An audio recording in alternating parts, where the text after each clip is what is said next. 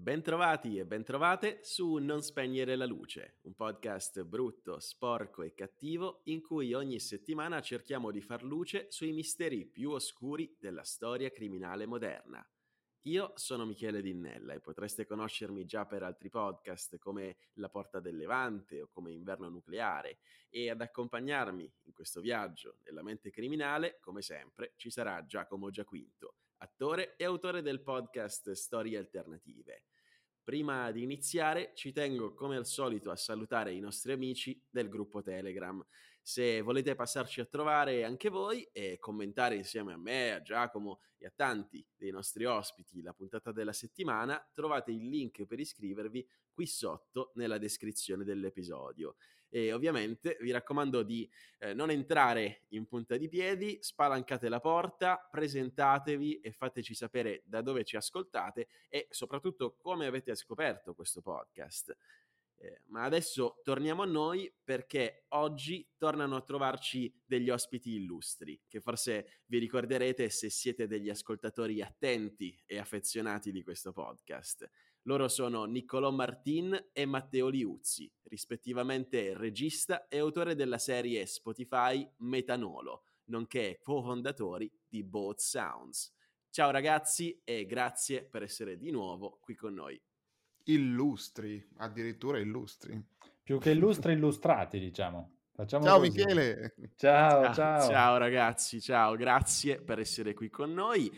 E allora partiamo subito con, con la storia che, che, mi piacerebbe raccontare oggi, eh, che inizia il 3 marzo del 1986, quando un uomo di 48 anni viene trovato morto nella sua casa di Milano. Il suo nome è Armando Bisogni e sul tavolo della sua cucina ci sono una bottiglia di Barbera del Piemonte e uno scontrino dell'Esselunga. All'apparenza sembra una morte qualsiasi, ma ben presto i ricoveri aumentano e sempre più persone vengono portate in ospedale in preda ai crampi all'addome, al mal di testa e alla nausea. Per i medici non c'è dubbio, si tratta di avvelenamento da metanolo. Inizia così lo scandalo più grande della storia del cibo made in Italy, che arriverà a causare 19 persone decedute, 153 intossicate alcune con danni neurologici permanenti e 15 rimaste non vedenti. Ma come si è potuto arrivare fino a questo punto? E soprattutto come fa il vino a trasformarsi in veleno? E allora proviamo a ripercorrere le tappe di questa storia insieme al nostro Giacomo Giaquinto. Ciao Michele, ciao ai nostri ospiti, ciao a tutti gli amici di Non Spegnere la Luce, ben ritrovati anche da parte mia e grazie a tutte le persone che continuano a entrare nel gruppo Telegram, è meraviglioso eh, vedervi commentare le puntate, mm, ascoltare le vostre critiche ovviamente e i vostri complimenti che non meritiamo, quindi grazie mille perché siete gentilissimi. Come avrete capito dall'intro di Michele o anche dalla descrizione della puntata, parliamo eh, di vino. Parliamo quindi di una bevanda che fa parte del mito, dall'antica Grecia, i miti norreni, ehm, i miti di tutte le culture hanno venerato questa bevanda straordinaria che in Italia è un vero e proprio fiore all'occhiello insieme al turismo, insieme alla cultura, fa parte della nostra tradizione. Ecco, e le due citazioni che ho scelto oggi parlano proprio di questo. La prima è meravigliosa, eh, di Antelm Brillant Savarin, che un passo senza vino è come un giorno senza sole. La seconda è una proprio delle mie frasi preferite di sempre, è di Jean Carmet, la sola arma che tollero è un cavatappi. Ecco, io, l'unica che tollero è un cavatappi, ma cosa accade quando il vino diventa un'arma? Parliamo di una storia che come dicevo in apertura fa della morte la sua maschera, un po' come se fosse un racconto di Edgar Allan Poe prestato a Graham Morrison, quindi il massimo dell'ironia. Parliamo dello scandalo del vino al metanolo, che è una truffa avvenuta in Italia con l'adulterazione del vino da tavola con il metanolo nel 1986, che ha portato alla morte di tantissime persone, che ha portato all'intossicazione di almeno 153 persone, alcune con danni neurologici permanenti e tante altre rimaste non vedenti. Parliamo di uno scandalo che è avvenuto nel 1986, che come voi amici di Non Spegnere la Luce ormai sapete bene è un anno che a me sta molto a cuore, perché è l'anno in cui Shakespeare domina lo spazio, visto che a molte stelle viene dato il nome di donne delle sue opere. Oppure l'anno del barillete cosmico eh, di Diego Armando Maradona che nel mondiale in Messico segna nella stessa partita, quarto di finale contro l'Inghilterra, il gol di mano e il gol del secolo. È l'anno della nascita di fumetti straordinari nel periodo della guerra fredda, quindi il ritorno del Cavaliere Oscuro di Frank Miller, il Born Again di Frank Miller, Watchmen ehm, di Alan Moore. Intanto, il 17 marzo del 1986 iniziano ad avere luogo degli avvelenamenti, delle intossicazioni di diverse persone. Molti, la maggior parte in realtà residenti in Lombardia, in Liguria, in Piemonte e alcuni di loro hanno delle lesioni molto importanti, per esempio danni neurologici, cecità come dicevo in apertura. E pensate che in 23 casi, ancora la maschera della morte che ritorna, c'è appunto la morte. Le vittime, e questa era la cosa che avevano in comune, avevano bevuto più o meno lo stesso vino, ovvero vino proveniente prodotto all'interno delle cantine della ditta Ciravegna di Narzole, che si trova in provincia di Cuneo. I titolari, che erano padre e figlio, i Ciravegna, li chiameremo così da questo momento, avevano aggiunto al vino delle dosi eccessive di metanolo, come ne parlano i nostri ospiti nel podcast, per alzarne e aumentarne la gradazione alcolica ignorando del tutto la cosa più importante, ovvero che il, metalo, il metanolo, essendo simile magari nell'aspetto all'etanolo, anche in realtà nell'odore e nel sapore ed è presente in tutte le bevande alcoliche, è estremamente tossico per l'organismo umano. Ma che cos'è questa sostanza così nociva e che ha portato tutti questi problemi? È un prodotto che fa parte della fermentazione dell'uva e in realtà alcune quantità molto esigue sono addirittura considerate normali in un certo numero eh, di gradazione alcolica, ma una dose eccessiva è letale come è accaduto proprio eh, in questo preciso periodo storico, perché ci troviamo dalla metà del dicembre del 1985 e arriviamo alla data di cui vi parlavo, ovvero il marzo del 1986.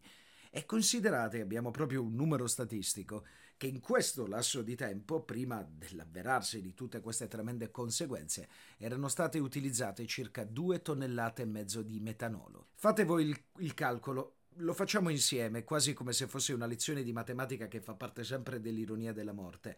La misura normale di cui vi parlavo prima è compresa tra 0,6 e 0,15 ml su 100 ml di alcol etilico complessivo. Immaginate voi quante sono? Due tonnellate e mezzo. In realtà era tutta una questione di risparmio economico, quasi di marketing se vogliamo, visto che il metanolo era più economico dello zucchero, in quanto eh, all'epoca, visto che ci troviamo nell'86, siamo nel periodo della guerra fredda e siamo anche nel periodo delle difficoltà di imbarco e imbarco degli alimenti, lo zucchero era sgravato dall'imposta di fabbricazione. Il vino lo chiameremo sofisticato anche se così probabilmente non è, prodotto dai Ciravegna, venne imbottigliato e successivamente venne commercializzato da un'altra ditta, la Vincenzo Odore di Incisa Scapaccino, in provincia di Asti.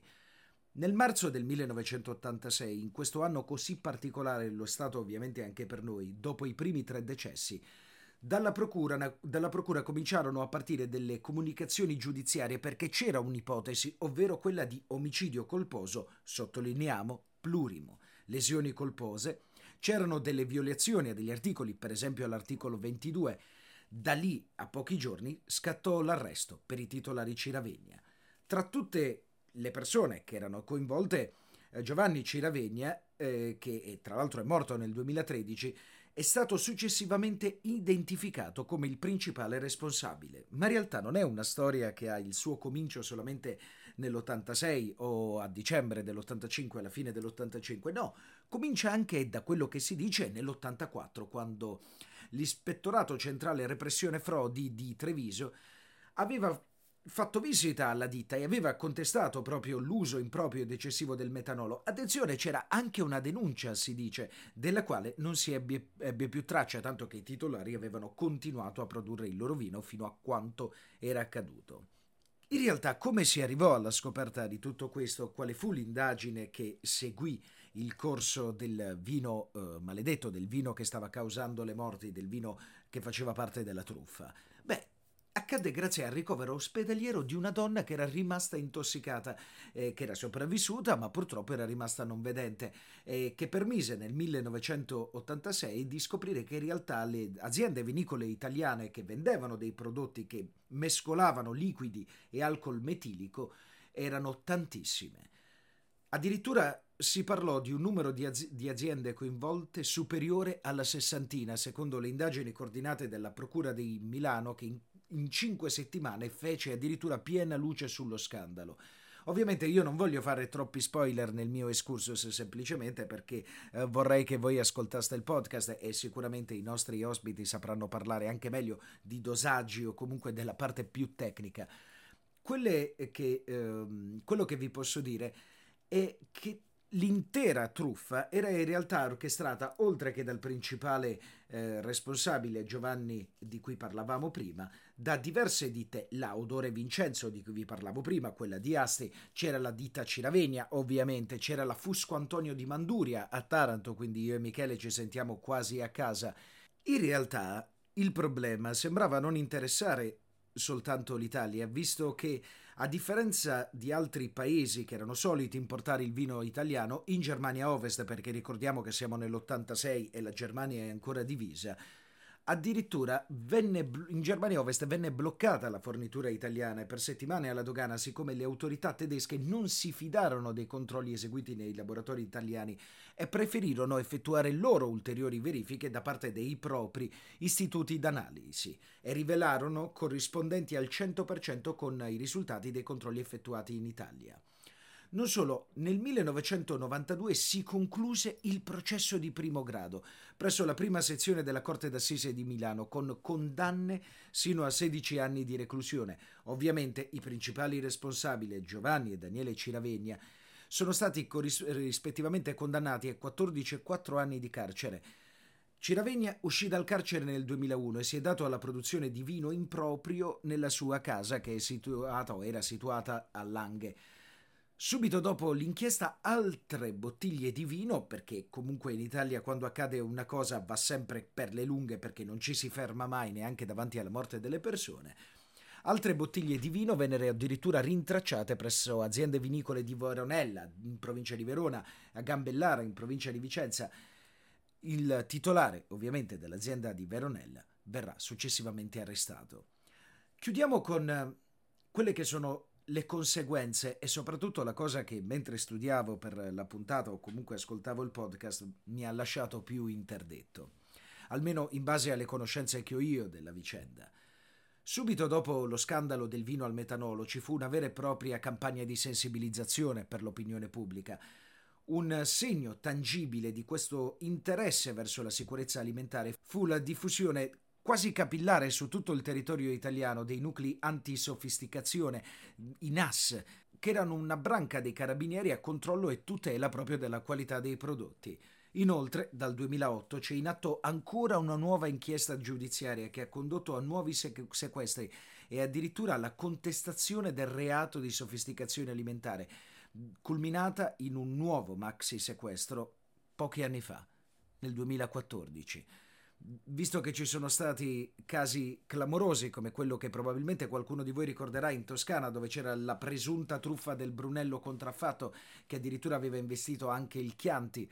E ora passiamo alla cosa che mi ha fatto più venire i brividi, dicevo mentre preparavo la storia, ovvero in merito ai risarcimenti delle vittime del metanolo, attualmente l'associazione si batte per veder riconosciuto il diritto a indennizi per le famiglie colpite, che dopo tanti anni di distanza, una storia dell'86, con Echi nel 2014, non sono stati ancora riconosciuti, a fronte di interrogazioni parlamentari, iniziative in merito. Inoltre, i Ciravegna, quindi gli imputati principali, che avrebbero dovuto dare ingenti, ingente somme di denaro alle vittime, si sono sempre dichiarati nulla tenenti. Questa cosa, a causa della legge italiana e della lenta burocrazia italiana, preclude il pagamento di qualsiasi somma. Quindi vedete, come diceva la frase di cui vi parlavo in apertura, l'unica arma che tollero è un cavatappi. Sì, ma qualche volta. L'unica arma che distrugge tutti noi è proprio la legge italiana. Grazie Giacomo. Adesso tornerei dai nostri ospiti per fare un passo indietro e tornare all'inizio di questa storia, perché come dicevo poco fa, le vittime accertate di questa truffa sono una ventina, eh, che potrebbero sembrare poche, ma in realtà potrebbero essere molte di più. E allora immagino che da casa si staranno chiedendo in tanti come sia possibile tutto questo. E Matteo, con te che sei l'autore e so che hai studiato tanto per scrivere di questa storia, vorrei ripartire proprio da qui. In cosa consiste la pratica della sofisticazione del vino e qual è soprattutto il business criminale che c'è dietro? Allora, ehm, la pratica della sofisticazione del vino è un un'arte antica, vien da dire in un certo senso, perché aggiustare la gradazione del vino, il sapore del vino è veramente una cosa che si fa da tempi, ehm, molto, molto, molto, molto indietro, da da tempi molto antichi. Pensa che, cioè banalmente, anche mettere il miele nel vino come facevano gli antichi gli antichi greci, alla fine è una piccola sofisticazione, perché significa aggiustarlo. Ora, per fortuna, ehm, quella è una sofisticazione naturale, che per quanto poi il vino dell'antica Grecia no non fosse buono, quindi dovessero metterci addirittura il miele, cioè alla fine non faceva male. La sofisticazione invece di cui parliamo noi è proprio una cosa criminale, che è fatta non per rendere il vino più piacevole, ma perché servisse fondamentalmente a aggiustare il vino e rendere il vinaccio del vino, far finta che fosse del vino migliore. Quindi dalla sofisticazione con gli zuccheri, che è la più classica in un certo senso, che aumenta la, la gradazione del vino, a una sofisticazione che però non, è, non era illegale, legata al mischiamento di vari vini, quelli bianchi, quelli rossi, per creare un vino del tutto nuovo, magari più piacevole al palato, noi siamo arrivati a parlare della sofisticazione più crudele, che è quella fondamentalmente dell'aggiunta di metanolo. Eh, il metanolo è una sostanza chimica, senza entrare nel dettaglio, ehm, però per capirci è una sostanza ti- tipica, eh, chimica che si usa per fare ad esempio il paraffù, è presente? Quello che si mette nel radiatore delle macchine. Certo, certo, ma poi tra l'altro del metanolo ce ne ha parlato grandi linee anche il nostro Giacomo in apertura, però che quello che mi interessa, visto il core del nostro podcast, che è sempre un po' il filone true crime, è ehm, appunto qual è il business criminale che ci sia dietro. Nel senso, la mia domanda è quello che si staranno chiedendo a casa eh, in tanti, eh, ma si guadagna a fare questa, questa sofisticazione col metanolo, cioè c'è un, uh, un arricchimento concreto perché eh, non, non, mi sembra che il gioco valga la candela, forse questa è l'impressione che ho avuto io personalmente ascoltando il podcast, cioè si è messa a rischio la vita di tante persone per un guadagno che forse non era così eh, importante. Beh, allora, mhmm, cioè, è difficile fare un attimo il paragone tra, ehm, il valore dei soldi del 1986 e il valore dei soldi di oggi.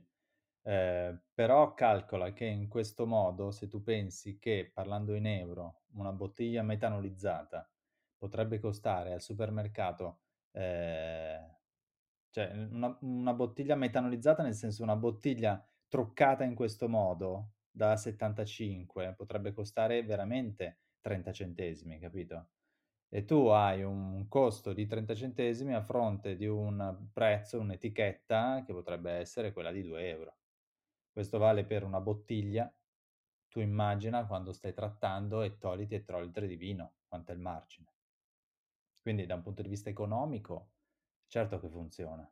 Anche perché poi tu non devi avere eh, tutta la fatica della produzione del vino, in un certo senso. Tu potresti partire anche da eh, da un vino base, se sei, cioè quel vino, vino base si intende il vino da tavola qualsiasi, quello che normalmente lo assaggi e dici adesso mi viene il mal di testa.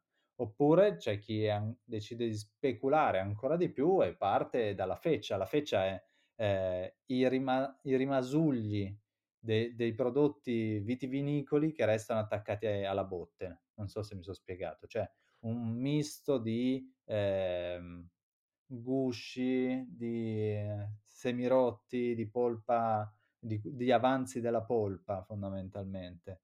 E a quel punto si trucca, il vino si crea, cioè si aggiungono delle sostanze chimiche, si aggiunge molta acqua, eh, si aggiungono dolcificanti, coloranti e eh, ovviamente viene un pappone eh, che non è ancora vino, che ha una gradazione veramente alcolica veramente bassa e per arrivare ai 12 gradi che ci aspettiamo ci aggiungi il metanolo che ti permette di correggere la gradazione veramente a mezzo punto percentuale. Quindi tu immagina quanto costa fare il vino, cioè quindi tipo piantare le viti, cioè lavorare la terra, raccoglierlo, cioè tutto il processo, l'affinamento, eh, l'imbottigliamento, e tu hai fondamentalmente delle bottiglie piene che ti costano quanto normalmente costerebbe a una ditta seria semplicemente un tappo di sughero. Tutto chiaro, Matteo, ma ho visto che sei preparatissimo, hai fatto proprio un corso da sommelier per scrivere questo podcast. Eh, diciamo cred... che ci ho lavorato, cioè ho fatto una cosa che è durata qualche mese e, e questa ricerca è stata molto complessa. Io addirittura cioè, ho smesso di bere il vino, io bevo solo il vino e ho smesso di bere anche quello e avevo, ho avuto dei momenti di un po' di paranoia. Nick lo sa perché cioè, lo chiamavo dicendo ho scoperto questa cosa, non posso più bere non, neanche l'acqua, così quindi avevi dei momenti.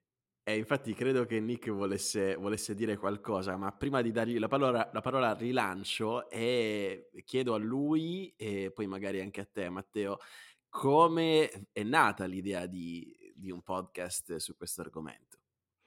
Allora, le idee belle vengono sempre a Matteo. La, il messaggio triste che voglio passare è quello, che tutte le idee belle arrivano sempre solo da lui che si sveglia una mattina e ti dice ho oh, una roba da farti sentire, una roba da farti vedere, ascolta qua, leggi questo articolo, piuttosto che una serie interminata di, interminabile di link che tu ti devi leggere, consultare, ma basta veramente aprire il primo per dire ok Matteo, partiamo. Ed è stato il caso anche di Metanolo. È arrivato con questa bella idea e il lavoro, come al solito, ma come già ti avevamo eh, raccontato per Seveso, è un lavoro furioso che Matteo eh, fa partire eh, in scrittura.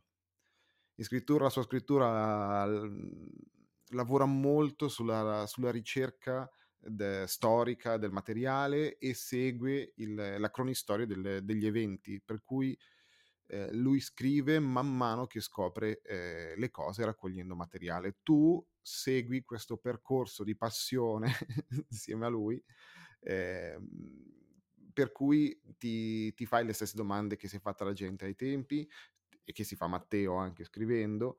E, e in quello anche cerchi di capire chi possono essere gli attori da ehm, interpellare, coinvolgere per avere quello che ci piace, come dire, Mhmm, riconoscere come il nostro sguardo su, sui podcast. Stiamo cercando di, stiamo imparando, stiamo imparando a fare i podcast facendoli e pensiamo di aver trovato una forma, una chiave, anche un, una chiave stilistica se vuoi, per rendere riconoscibili i nostri podcast ehm, proprio per il modo che, mhmm, per il modo di realizzarli, insomma. Esatto, stavo per dire proprio questo. Esiste uno stile eh, riconoscibile nel- nelle vostre produzioni. Abbiamo avuto Fabio Ragazzo qualche settimana fa a parlare dell'unicorno, e, che è tra l'altro un'altra, un'altra vostra produzione. Abbiamo avuto voi nella, nella prima stagione di questo podcast a parlare di Seveso, la Chernobyl d'Italia, e, ed effettivamente è proprio come dice Niccolò però, ecco, ti stai, non ti stai dando abbastanza credito, secondo me, perché se Matteo scrive a te ci sarà un motivo e secondo me il motivo è che tu sei l'uomo che fa succedere le cose. Mhmm, sì, vabbè, tu la vedi da un punto di vista molto romantico.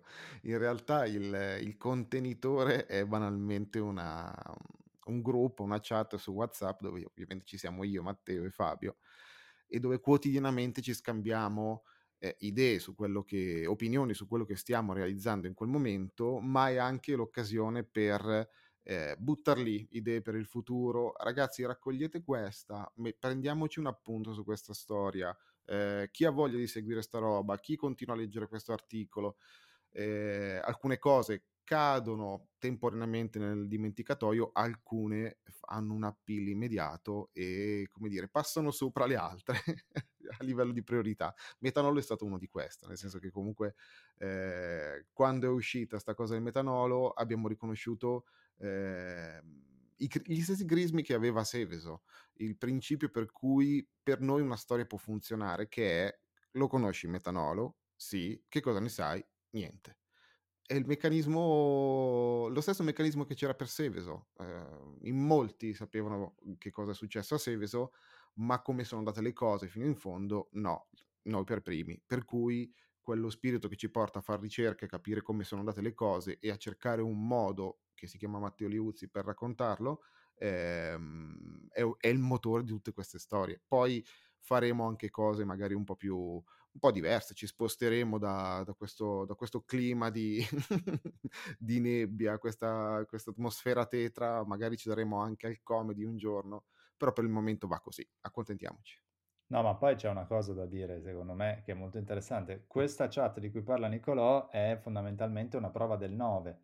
Cioè Nicolò è la prova del 9, nel senso che magari uno lo chiama e dice ho scoperto questa cosa minima, secondo te può essere interessante? Se lui nicchia, oppure dice guarda ci sentiamo dopo, di solito è un no. Se invece dice guarda aspetta un attimo, aspetta un attimo, mi fermo un attimo, dimmi un attimo meglio, e allora di solito vuol dire che la storia c'è. Perché alla Ferma fine... la macchina sulla piazzola di sosta mentre sta in autostrada. E c'è da dire che però anche Matteo eh, ha imparato a, mm, a, cogliere, a capire i tempi fisiologici, che se nessuno risponde nelle, negli immediati 5 minuti non è un no.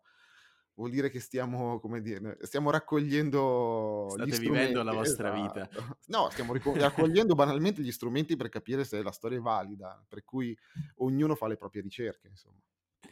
No, ma eh, per questo dicevo quando eravamo ancora eh, off mic, la, l'intimità che c'è tra di voi secondo me è palpabile, però io mi tengo questa opinione per me, voi magari non, non sarete d'accordo, ma adesso voglio, tor- voglio riportarvi insomma sui binari eh, prestabiliti perché siamo qui per parlare di metanolo e quindi torniamo un attimo sull'argomento perché insomma eh, immagino che da casa l'avranno ascoltato in tanti, però noi dobbiamo far finta che ci sia ancora qualcuno che non l'ha ascoltato.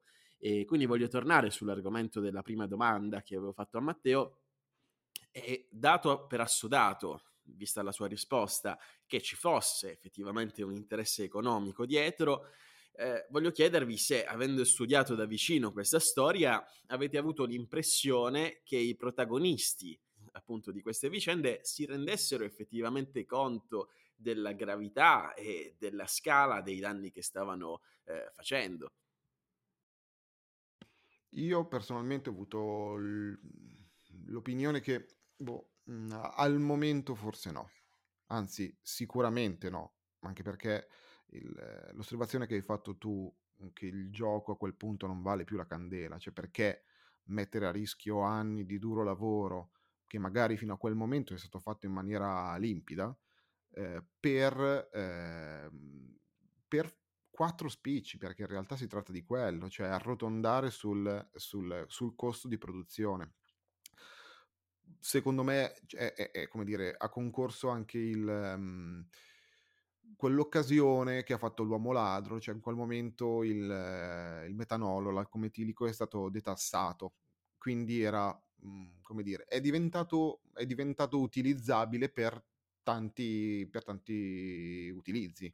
Eh, le persone che avevano a disposizione questo strumento eh, l'hanno, l'hanno, valutato. È, è, chiaro che avrebbero potuto utilizzare banalmente l'alcol etilico, eh, che seppur dannoso è comunque lo stesso presente nel vino, nella birra, nei superalcolici avendo quello a disposizione, un po' per ignoranza, un po' per impreparazione, si sono trovati con, con lo strumento giusto per raggiungere il loro, il loro scopo.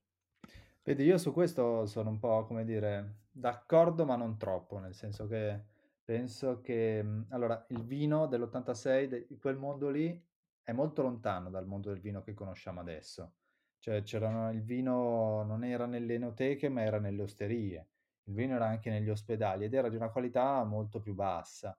E, e quindi l'idea che mi sono fatto io è che abbiano preso ovviamente i due responsabili della, di quel vino al metanolo che, sta, che è arrivato nei supermercati, quindi Ciravegna, ma in realtà il fatto, come dire, in sé, il fatto criminale sia legato anche a una progettazione diversa, nel senso che per spiegare il meccanismo vero è che c'è stata eh, questa occasione della detassazione del metanolo, è vero, come diceva Nick, però è anche vero il fatto che poco prima la polizia e la finanza abbiano messo a segno un'importantissima eh, operazione su larga scala che andava a beccare tutti i sofisticatori e anche i fornitori di zucchero. Quindi hanno creato fondamentalmente un buco eh, da un punto di vista della, del crimine, cioè l'occasione fa sempre l'uomo ladro, ma questo, questa volta è stata ancora più vera, cioè nel senso è uno di quei meccanismi per cui in certe volte si creano, eh, si fanno delle operazioni senza pensare veramente a quali sono le conseguenze. Ed è difficile, secondo me, riuscire a dire a delle persone con una tendenza, con il lato criminale un po' più pronunciato, come diceva Vallanzasca, che forse certe cose non sono del tutto eh, positive. Quindi anche fondamentalmente, cioè, ehm, la ditta Franzoni, come si poteva chiamare, come l'ha chiamata anche Nobili, in parte anche la responsabilità di questa cosa, perché poi effettivamente anche eh, chi lavorava il vino in Piemonte o, o, in Puglia, eccetera, magari non aveva la cultura, come dire, chimica per certe cose. Questa è, quello, è l'idea che mi sono fatto io. Cioè, alla fine abbiamo trovato la giustizia, eh, anzi la legge, ha messo in galera i responsabili, però giustizia veramente non è stata fatta perché forse era su una scala un po' più grande rispetto a quella che poi è stata certificata. Ho amato la citazione su, su Vallanzasca, Matteo. e in questo caso, allora io direi che il legislatore, lo Stato, fa le pentole, ma non i coperchi, spesso e volentieri. E allora eh, la domanda che ne consegue, che penso di nuovo in tanti da casa si, si, stiano, si stiano facendo, è proprio questa. Se alla fine di questa storia eh, sia stata fatta giustizia o meno, secondo voi. Secondo me, allora, eh, ovviamente ci sono state delle indagini che sono state conseguenti a, a delle morti, no? a de- fondamentalmente a degli omicidi. Poi questa è una strage a tutti gli effetti. Pensa che cioè, sono morte più persone qui che per Piazza Fontana. Noi lo facciamo questo paragone riprendendo anche un'accusa che, ha fatto, eh, che hanno fatto in Parlamento, no? Cioè, quindi i numeri sono questi, sono, sono molto importanti e sono solo quelli certificati da, eh, dal vino che è stato venduto della ditta Celavegno Odore, no? Cioè, è questo quello che... E quindi da un, da un punto di vista della dinamica dalla procedura eh, della legge, giustizia è stata fatta perché eh, i responsabili sono stati condannati. Ok? Il problema è che non, eh, non sono stati presi tutti perché ovviamente i numeri che, che raccontiamo anche noi sono molto molto più alti cioè probabilmente le persone colpite sono molte molte di più e se tu pensi che anche prima in un certo senso questi questo tipo di sofisticazione non è che non ci fosse, probabilmente c'era, ma aveva delle percentuali molto più molto minori. E quindi in un certo senso questo è stato la punta dell'iceberg. Ma in realtà il mondo della sofisticazione in Italia eh, probabilmente era più grande. Quindi in un certo senso eh, giustizia è stata fatta da un punto di vista effettivamente della procedura penale, non so se mi spiego. Però c'è un buco eh, in questo mondo, cioè c'è un buco anche ma, di numeri, nel senso che la ditta Franzoni aveva comprato eh, 2000 e passa ettolitri, mentre Ceravegna agli odori ne avevano passati poco più di 600 di vino. Quindi mentre loro hanno comprato tot eh, metanolo, quello che poi è stato trovato in un certo senso era molto minore. Dov'è finita tutta quella quantità di metanolo che non è stata possibile conteggiare? E questa è la domanda che poi in realtà un, a uno viene eh, da porsi, e, e però la risposta in questo caso non è che ce l'hai, capito? Oltre ovviamente al danno biologico eh, incalcolabile per le vittime e per le famiglie delle vittime che eh, voi, den- voi, stessi denunciate all'interno del podcast, non è stato quasi per niente risarcito, vero Nick? Sì, noi forse il punto di partenza eh, per il racconto di questo podcast, per noi, per le interviste, è stato Ferlicca, che comunque è il presidente del comitato vittime e, ed è la voce più forte in questa direzione, perché tuttora eh, lui rappresenta il coro indignato delle persone che si sono trovate sì, come diceva Matteo, con la giustizia fatta in un certo modo, le, gli imputati sono, sono stati arrestati, sono andati in galera, però hanno anche avuto il tempo per organizzarsi, tra virgolette, e farsi trovare nulla tenenti, per cui tutte le persone che avevano diritto a un, a un risarcimento non l'hanno avuto per niente, per niente. E, ehm, volevo aggiungere una cosa rispetto a quello che diceva Matteo. Ricordiamoci che nella non tracciabilità di tutto, eh, di, di, tutto questo crimine, che probabilmente si è reiterato per, per anni, per decenni, eh, ricordiamoci che, eh, senza spoilerare niente del podcast, questa vicenda è saltata fuori perché a qualcuno nell'aggiungere alcol metilico al vino è scappata la mano. Non perché si è avuto un'analisi sulla consuetudine, perché se non, per riprendere un concetto molto bello che eh, ha rimarcato Nobili, ma ha anche ripreso lo stesso eh, professor Attilio Scienza, che c'è nelle nostre interviste, se non ci fosse stato questo, questa svista, eh, o meglio, questa svista è stato un bene, al di là delle morti, dei danni gravissimi che ha fatto, è stato un bene perché ci ha, ci ha dato l'occasione per, per, beccarli con le mani nel sacco, perché se non ci fosse stata questa cosa sarebbe andata avanti per anni, avrebbe creato eh, dei danni, eh, tantissimi danni, magari leggermente meno gravi, però difficilmente riconducibili all'utilizzo dell'alcol metilico. Per cui un utilizzo smodato di alcol metilico ha permesso di andare dritti al punto, dritti verso eh, quelli che sono stati eh, d- lì dove è, stato le- eh, dove è, stato praticato l'errore, quindi una, un dosaggio eccessivo, probabilmente per una svist- svista, di, di, metanolo. Esatto, di accendere i riflettori su, su questa storia, mi, mi verrebbe da dire. Questo ci porta anche alla mia prossima domanda. Eh, perché sì, io credo, avendo ascoltato la storia, che sia stata una fortuna che, che il problema sia, sia, venuto fuori in questo modo, nella, nella, sfortuna generale, ovviamente, nella tragedia generale. Eh, però lo abbiamo detto, si tratta anche dello scandalo più grande nella storia della, dell'industria del vino italiana eh, con tanto di, di, embargo posti dai governi stranieri al vino italiano, eh, per non parlare di tutta la pubblicità negativa sui giornali, sui telegiornali. E allora voglio chiedervi come ha fatto il, il mercato vinicolo italiano a riprendersi dopo, dopo, una batosta del genere, perché eh, appunto il vino italiano è, è quello più venduto al mondo, seguito da quello francese e da quello spagnolo. E in realtà, ehm, cioè, si è ripreso dal punto di vista qualitativo, da un punto di vista quantitativo non siamo mai più tornati come mercato italiano al, al livello precedente al 1986, perché comunque si beveva molto di più, si beveva anche a tavola, si beveva a pranzo, a cena, cioè Scienza lo dice a un certo punto eh, che anche la Fiat agli operai forniva il litro a tavola, cioè durante la pausa, no? Adesso questa cosa non c'è più, probabilmente beviamo meglio, eh, però da un punto di vista quantitativo non beviamo più così tanto.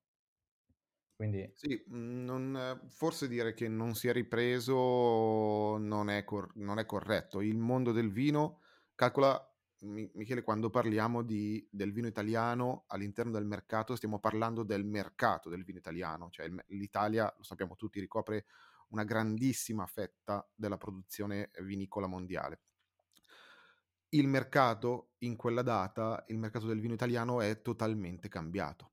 È totalmente cambiato, ne, non solo è cambiata la quantità, ma anche il modo di utilizzarlo, per cui è totalmente sparito quel vino di servizio parla, di cui parlava Matteo. Calcola che prima eh, un operaio della Fiat che magari da, dalla Calabria si trasferiva a, a Milano eh, si trovava comunque a, um, anche il vino a tavola immensa alla Fiat, ma anche a casa e consumava uno o due litri di vino al, al, al, giorno, stiamo parlando di un vino che aveva una gradazione di 5-6 gradi, era un vino, chiamiamolo artigianale, un po' ruspante, un po' rurale, no? Quel, quel, quel vino non esiste più. Non esiste più perché dopo questo, dopo questi, dopo questo fatto eh, si, è, si è, è intervenuta per esempio la DOCG, non esistono più vini che non sono vini. I disciplinari dettano ogni produzione di vino, per cui eh, esistono pochissimi vini e sono casi molto rari, per esempio, che hanno una gradazione alcolica molto bassa, perlomeno non li possiamo chiamare vini. Per cui il mondo del vino di fatto è totalmente cambiato, è migliorato sicuramente, è diminuita la produzione in ettolitri eh, annuale, ma non stiamo più parlando della stessa cosa, non è più lo stesso sport, insomma. Quindi alla fine dei conti uno scandalo che, che ha fatto bene eh, alla, vinicola, che ha corretto un po' il tiro e bisogna dire anche che c'è stato un buon contenimento della crisi da parte di tutto l'apparato statale italiano, perché effettivamente è, dif- è molto difficile uscire indenni da, da, uno scandalo di questo tipo. Ma ecco, adesso voglio parlare di entrare in un argomento più ampio, perché io ho trovato molto interessante eh, dal mio punto di vista come cambi la percezione del consumo di alcol tra l'Italia e l'estero. Per esempio, qui eh, negli Stati Uniti eh, l'alcol è visto quasi alla stregua di, eh, di una droga leggera, eh, con tanto di controlli di carta d'identità ogni volta che vai al supermercato a, a comprare anche solo una birra. Ecco, io adesso ho 27 anni, però insomma si vede che ne ho, ne ho, più di 21, ecco, immagino. Però no, loro sono molto, questo per dire che loro sono molto rigidi su, sull'alcol e magari sono più ehm, aperti nei confronti di, di, altre cose. Per esempio qui la cannabis è assolutamente legale, almeno a Washington DC dove sono io, e la gente la consuma tranquillamente. Eh, quindi niente, era una riflessione interessante su come cambia la percezione dell'alcol e, e, allora mi chiedo e vi chiedo qual è il successo del vino italiano? Qual è il segreto del successo? Perdonatemi. Il vino italiano è un elemento della nostra cultura, cioè nel senso eh, ci sono eh, delle valutazioni ma anche degli studi scientifici che ovviamente vanno nella direzione scelta dagli americani, nel senso che è comunque una sostanza tossica.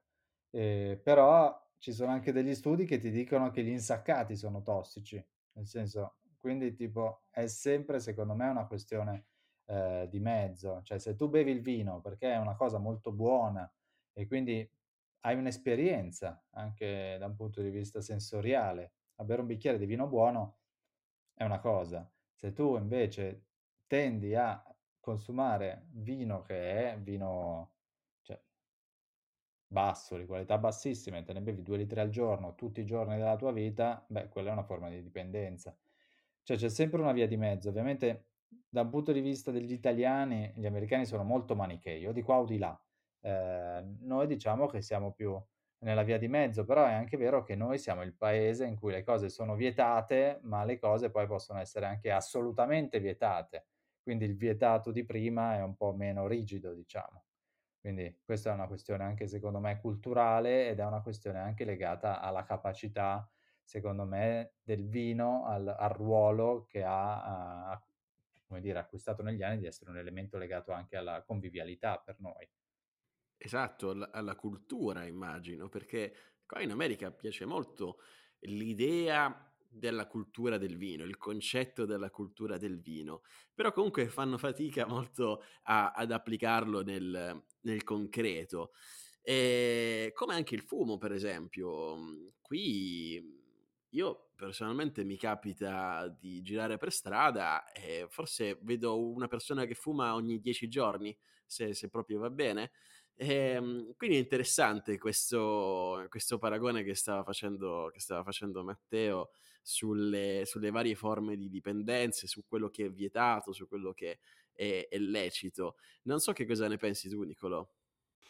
Ma io penso che la parte culturale sia fondamentale, cioè il, il vino è, fa parte, è radicato nella cultura italiana, ma non soltanto nella cultura del berlo, principalmente nella cultura del produrlo, vivere in mezzo alle vigne, sape- chiunque in, in, Italia è italiano sa come si fa il vino, sa da che parte arriva, conosce eh, almeno 5 o 6 nomi di vini nobili italiani con cui magari si può, eh, come dire, eh, si può bullare con gli amici quando assaggia, o anche due o tre mo- modi per, per, esprimere un bouquet di un, di, un, di un, vino, cose che altrove non, non si sanno. Eh, per cui è radicato in maniera totalizzante, onnipervasiva, cioè il, noi ce l'abbiamo dentro il vino, è anche il motivo per cui poi si fa fatica a riconoscerlo come eh, nocivo, tossico, eh, è anche il motivo per cui poi quando, come per esempio un paio di mesi fa la, la, la professoressa Viola ha ricordato, perché non ha inventato, ma ha semplicemente ricordato che il vino contenendo alcol è classificato come cancerogeno eh, di, di, di, prima categoria, che vuol dire banalmente che non si eh, ipotizza eh, un suo potere can- cancerogeno, ma è certificato eh, l'alcol come cancerogeno. Lei è, si è limitata a ricordarlo e questa cosa non ha fatto altro che polarizzare eh, gli animi tra chi ovviamente supporta la scienza e chi ha vissuto questa cosa come un attacco frontale alla cultura italiana, e al, al modo di vivere italiano, assimilandolo a tutta una serie di altre cose che poi insomma è il nostro modo di, il nostro modo di fare. Quando ci, bisogna confrontarsi con qualcosa che in qualche modo attacca la nostra cultura attacca eh, intacca la nostra cultura lo vediamo come una fal- un, un affronto personale frontale l'italiano si polarizza, insomma, prende, prende un, un, una posizione che è o bianca o nera. Assolutamente d'accordo con te, Niccolò. Ehm, allora, ci stiamo avviando verso il, il finale di, di, questa puntata e allora, come sempre, io vorrei tornare per un attimo dal, dal nostro Giacomo Giaquinto per sapere se e quali sono i film e i documentari che ci consiglia in relazione a, alla storia che abbiamo raccontato oggi. Allora Michele, in realtà non è stato semplice eh, cercare film documentari legati a quello che è accaduto con il problema del vino al metanolo, però in realtà qualcosa l'ho trovata perché oltre al podcast dei nostri ospiti, che è la prima fonte che dovete ascoltare eh, per, per conoscere questa vicenda, il documentario che vi segnalo è quello di Rai Play, proprio nella sezione di Ossi di Seppia, eh, stagione 1, episodio 10, lo trovate quindi su Rai Play, lo scandalo del vino metanolo in Ossi di Seppia, probabilmente qualcuno di voi ha, visto già queste puntate, eh, si parla proprio di grandi scandali della storia italiana degli ultimi 30-40 anni, eh, guardatelo, io l'ho, l'ho, visto in preparazione alla puntata molto molto interessante, inoltre sempre su YouTube, mh, sul canale di eh, Diario Civile, trovate proprio il resto reso, il resoconto di quello che è accaduto in quell'anno, eh, partendo proprio da, da, quel 17 marzo di cui vi parlavo nel mio excursus. Insieme al podcast credo che siano gli unici due documentari che sento effettivamente di consigliarvi sull'argomento. Grazie Giacomo.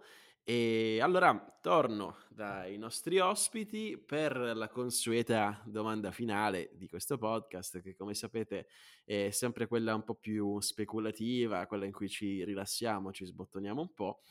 E, ehm, perché appunto l'ho detto in apertura, qualche settimana fa abbiamo avuto ospite un altro dei fondatori di Both Sounds, ovvero Fabio Ragazzo, col quale abbiamo parlato dell'Unicorno, che è un altro podcast in cui c'è anche il vostro zampino.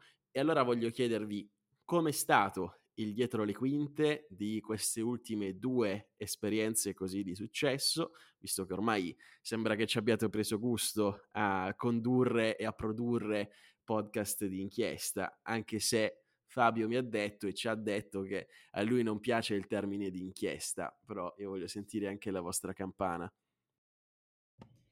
Allora, il termine d'inchiesta, te lo dico, non piace tanto neanche a me, ma uno perché ehm, noi non siamo giornalisti, cioè siamo comunque degli autori e quindi raccontiamo delle, delle storie non per rivelare dei segreti nascosti che sono, semplicemente raccontiamo delle storie che, come diceva prima Nick, tu conosci quella cosa lì? Sì, la conosco, però in realtà te la ricordi soltanto e non la conosci mai per davvero.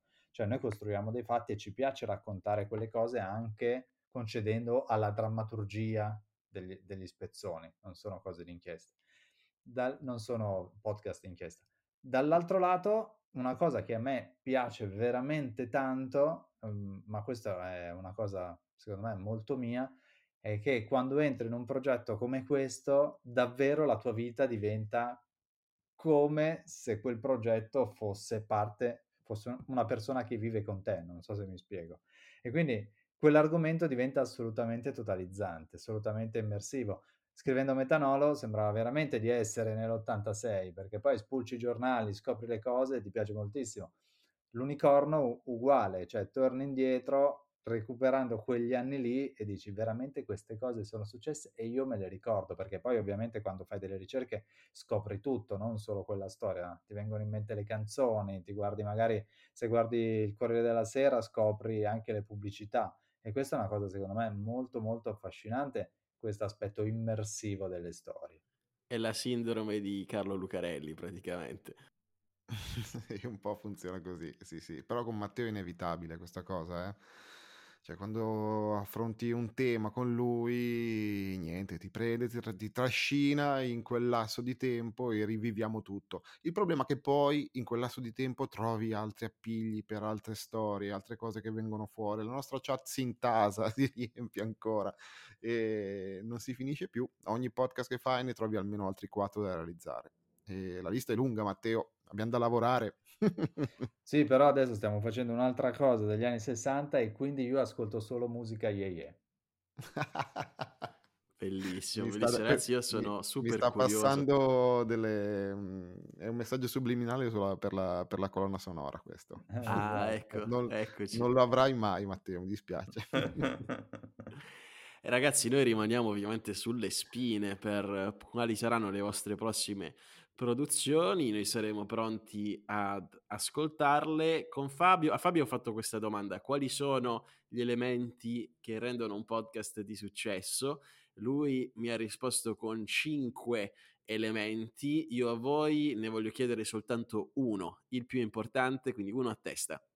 Allora, lato mio, mh, mhmm, quello che rende unico, interessante e entusiasmante un, un podcast è la, la, sua complessità, ma non la, la, complessità della storia o della narrazione, ma mh, una complessità realizzativa che va sia dalla scrittura, e, ma, ma, arriva anche alla quantità di registri narrativi che puoi mettere dentro.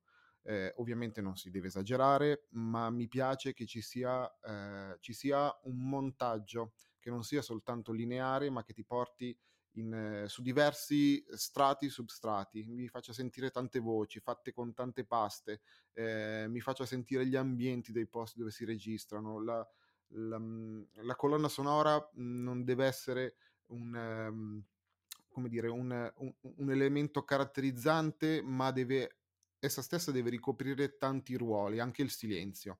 Eh, per cui è proprio la complessità e la quantità di registri narrativi che ci sono dentro dove ricordo per registri narrativi non intendo soltanto la, la diversità delle, delle, voci presenti ma la, la diversità dei tipi di narrazione presenti Guarda, ti dico la mia. Secondo me la cosa affascinante dei podcast è che è, è all'interno del, del, del, mezzo stesso podcast, cioè nel senso quando tu ascolti qualche cosa ti entra nelle orecchie, no? Ed è, le orecchie credo che siano uno dei principali attivatori delle immagini del cervello, ancora di più della televisione, perché quello te le trasferisce, invece attraverso le orecchie sei tu che te le devi inventare. Ed è questo, secondo me, l'aspetto più divertente di questo tipo di storie, per cui un, un podcast a successo è quanto sia in grado di trasmetterti un concetto di realtà. Cioè tu sei lì dentro e pensi davvero che quella storia stia succedendo mentre l'ascolti. Non so se mi sono spiegato, è una roba magari un po' contorta, però secondo me è quello il meccanismo che ti affascina di brutto. Per me che li faccio i podcast ti sei spiegato benissimo Matteo. Eh, da casa spero che sia la stessa cosa. Eh, in ogni caso, eh, siamo arrivati alla fine del nostro tempo e io vi ringrazio tantissimo per essere tornati a farci compagnia, sia Matteo sia Nicolò, siete dei grandi ospiti. Siamo noi oh. che ti ringraziamo, grazie. Eh Michele, torniamo tutte le volte che vuoi, guarda, con te è un piacere. Ma ragazzi, sapete già che, che vi chiamerò non appena sarà uscita la vostra nuova fatica, io sono, sono sempre qui che, che, aspetto prima di tutto di ascoltarla perché sono io in primis un avido ascoltatore e penso tanti eh, nel, tra i nostri ascoltatori la penseranno ugualmente. E allora eh, ringrazio voi, ringrazio il nostro Giacomo Giaquinto, ringrazio soprattutto chi è arrivato ad ascoltarci fino alla fine, siete voi i veri eroi di questo podcast e quindi vi ringrazio. Vi ricordo che eh, se volete eh, farci sapere se questo podcast vi è piaciuto potete farlo eh, nei metodi da pavidi, quelli classici, Spotify, Apple Podcast, le stelline, oppure se siete veramente coraggiosi scendete per strada e scrivetelo sui muri delle vostre città e visto che ci siete scrivete anche una recensione sui muri per metanolo e, e scrivete anche poi sotto che ve l'hanno detto Niccolò Martin e Matteo Liuzzi. Mi raccomando non, non Michele Dinnella e, e, detto questo ragazzi eh, io vi do appuntamento sì, questo è il momento dello sbrodolo non so se eh, niente è una cosa mia. giusto eh, sì, se, se, siete dei pavidi poi potete farlo su Spotify, Apple, ma soprattutto venite a trovarci nel gruppo Telegram. Io credo che Nicolò sia nel gruppo Telegram, non so Ci Matteo. Sono. Ci ecco. sono anch'io.